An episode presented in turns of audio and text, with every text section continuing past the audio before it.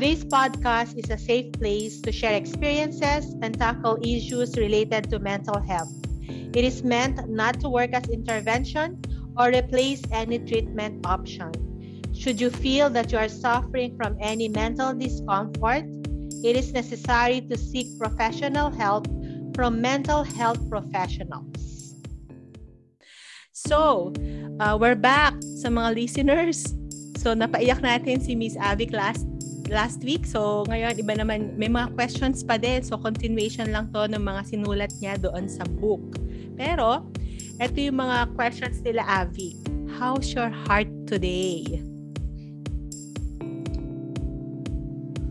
Okay. How's my heart today? Oo. Kamusta ka? Kamusta ka ah, daw? how are you doing? You know? Yun yung, yung title ng book natin. I think I'm okay. Uh, I'm okay in a sense that I, I, I have chosen to show up uh, every day in life. Kasi ang mahalaga doon, pag nawalan ka or you're grieving, you think of the little things that you can do. Like for example, I, I was talking to someone nga, sabi ko, I, I totally relate to that. Minsan, ang iniisip lang niya, put your feet on the floor go to your kitchen. Parang mas mindful siya of her or his movement. Kasi 'di ba, minsan when you're grieving, gusto mo na lang nasa kama ka na lang or other people naman very high functional. Ibig sabihin, kahit nag-grieve sila, gusto nila marami silang ginagawa para wala silang time na uh, mag-isip or mag-grieve. So I think important 'yon na i-honor mo lang kung ano kung ano yung gusto nilang maramdaman. So um, yun yung importante doon. Kung, kung ano yung gusto mong paraan na mag-move forward, yun ang i-honor mo. So I think that's where I am. Naging, naging comfortable ako knowing that grief remains. Nung naramdaman ko, ah, grief will be with me for the rest of my days. So hindi ako na-consume na kailangan mag-move forward na ako, kahit kailangan okay na okay na ako. Nung nagkaroon ako ng acceptance, Eileen, na I'm okay na um, I am okay with the fact that grief will be here, will be a part of me. And I'm going to deal with the rest of my days knowing that grief is a very special part of me. I long for Bong, I long for those people I love, but it will also give me an inspiration to keep to keep moving forward and to keep showing up in life. You mentioned kanina yun dun sa ano, parang, di ba, stay in the present moment. Mm-hmm. Ang ginagawa nila, yung parang, uh, Okay. So, yung kanina na-mention mo, yung yung baba, yung nag yung parang stay in the present moment siya, 'di ba? Na sinasabi niya. Ang tawag doon is grounding technique. So minsan mm-hmm. kapag sobrang ano ka intense yung emotions mo, iyak ka ng iyak, parang para ka na lang robot, ginagawa mo na lang babangon ka, hindi mo na malayan kung kumain ka na, naligo ka na ba kasi nga parang ano na lang, uh, para lang matapos lang yung araw. So, kailangan yung grounding technique, isa part yung technique para yung healing process mo, yung kailangan stay in the present. Okay, I'm sitting down, I'm eating right now, para lang ma-program ulit yung mind mo na mag-move forward ka. Pero yun nga, sabi mo, hindi naman talaga rule natin na, na kalimutan, to forget. Pero kailangan mo lang makarecover para lang maka, mag, maging functional ka pa din. Yes. Okay, yes. So, Technique pala yung ginagawa ko kasi hindi ko alam yun eh. Pero parang uh, in the first few days, during the first few days, talagang ganun lang, okay, get up, okay, eat, hug your daughter.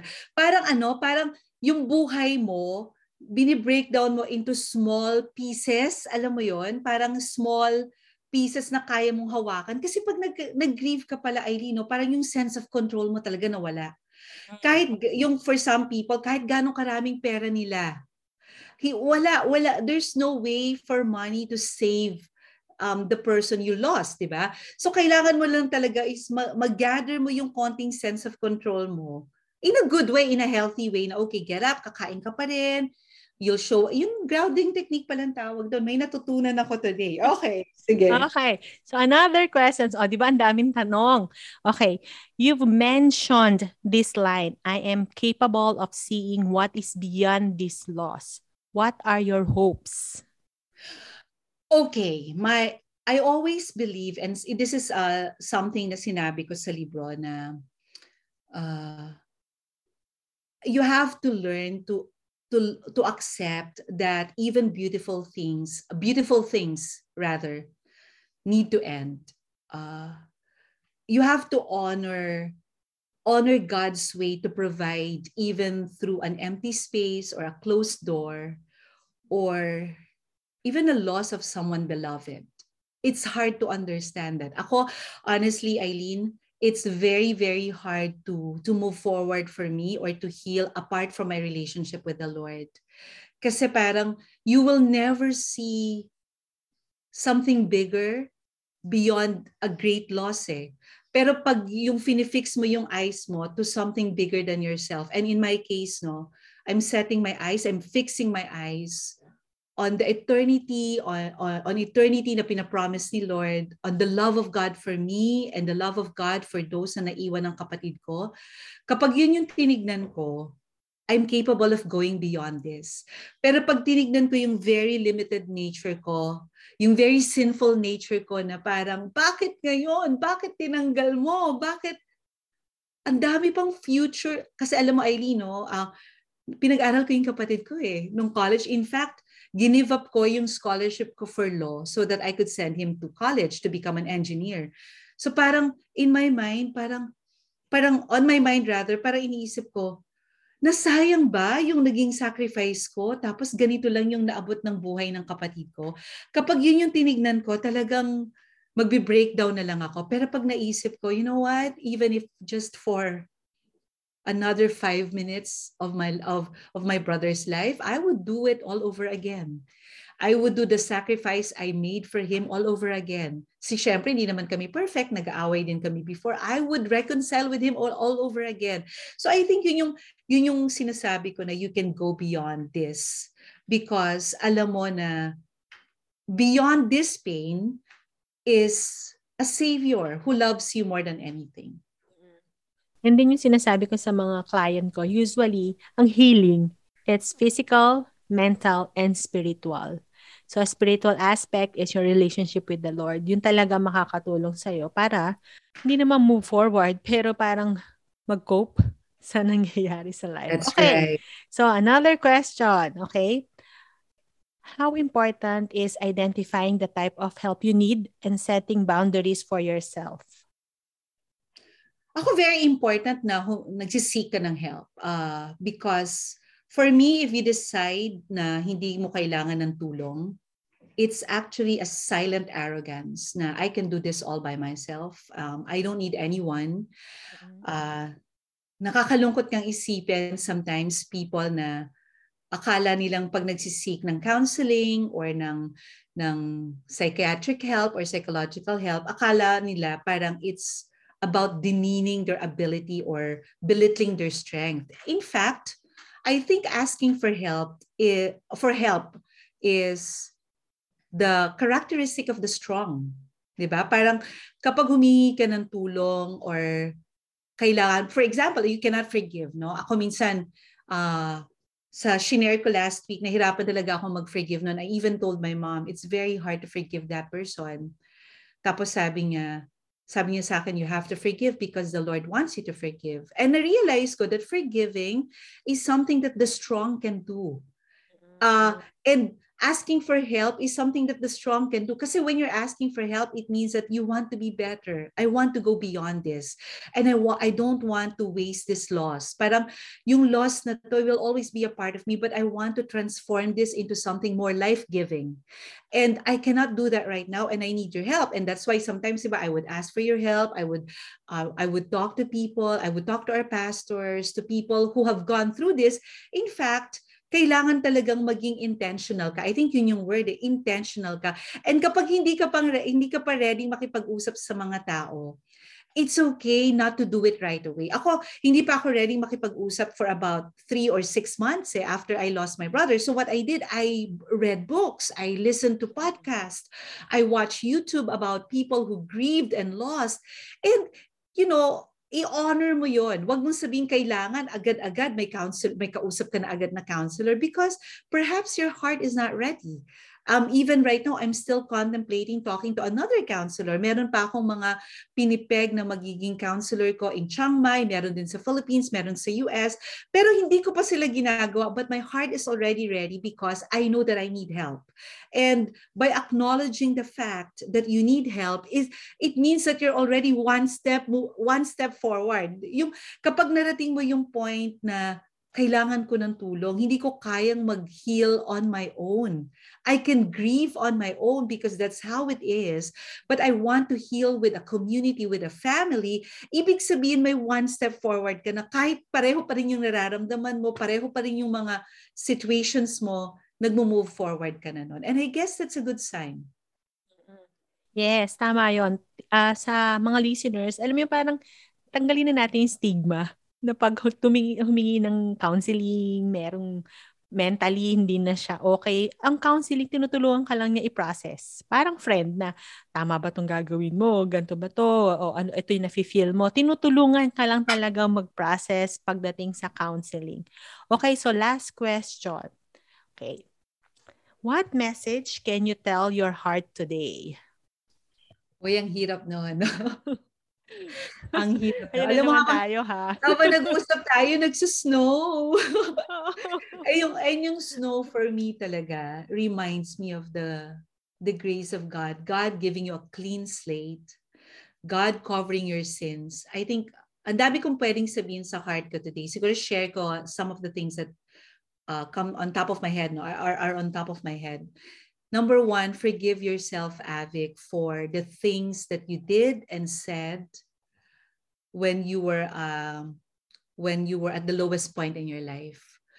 Uh, I just want your listeners to know that you need to forgive yourself in the entire grieving process. Marami kang masasabi or mararamdaman or magiging decision while you're grieving na, you know, years down the road, isipin mo, sana hindi ko ginawa. But you have to forgive yourself now. You have to forgive yourself for the things na ginawa mo, even to your loved ones, especially when you're grieving. Kasi when you're grieving, what, what you're going through is not easy.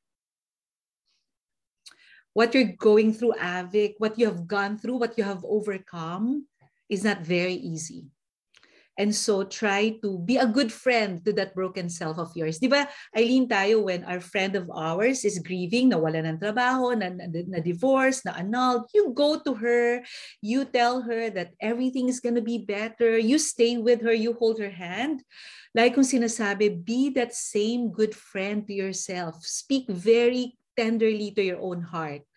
Kasi, alam mo yon parang your your your heart needs a friend in you. So um, forgive yourself in all these processes. Kasi parang yung process na to is a messy process. It's a messy process of loving and losing and then losing again and then breaking down and feeling so uncertain about the future and experiencing all kinds of fears, all kinds of sadness. Tapos mararamdaman mo mag-isa ka kahit hindi ka naman talaga mag-isa, right? Mararamdaman mo, di ba, Eileen, sa mga siguro mga clients mo, parang I feel alone, pero parang andyan naman yung husband mo, andyan naman yung anak mo, andyan naman yung mga good friends mo. But when a person tells you, I feel alone, honor that because the feeling of aloneness for someone grieving is unexplainable. Okay. So forgive yourself in the process. And number two, I guess you have to trust that it is the heart of the Lord to move you forward. Kumbaga parang kung hindi mo kayang pagkatiwalaan yung puso mo ngayon because you're very unstable or hindi mo kayang pagkatiwalaan ang ekonomiya dahil nakakatakot ang ekonomiya ngayon with all that's happening around us but you have to understand the father heart of God. At kapag naintindihan mo yung father heart of God, maiintindihan mo that you can always look forward. There will be hope, there will be new hope, new beginnings, new possibilities, new love. And I believe that you will begin to learn to do things all over again. You'll love again, you'll trust again, you'll you'll find yourself in new friendships all over again. And you will explore again. You will be adventurous again. You will jump for joy again. I think yun yung importante, yung doing things all over again despite what you have lost. So yun yung sasabihin ko sa sarili ko. Nice. Okay. Maka-nice naman. Oh, nice. Oo, po. Yun naman, like on dialogue, nice. Thank you so much for opening. Thank you so much na inopen mo yung heart sa mga listeners natin, Navik. And yun na yung ating Andy for our second episode. Sa susunod, sa next week, sa next episode, si Miss Avik naman yung mag interview sa akin. Okay? Yay! Thank you so much. You're welcome.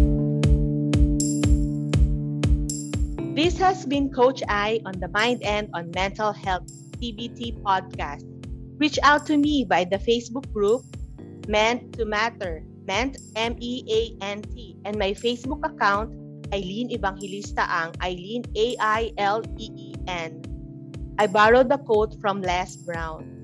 You ask for help not because you are weak, but because you want to remain strong. The hurt and pain you are feeling is temporary unless you choose to dwell on it. Remember, healing is a slow process. It is a self-realization and it starts with you.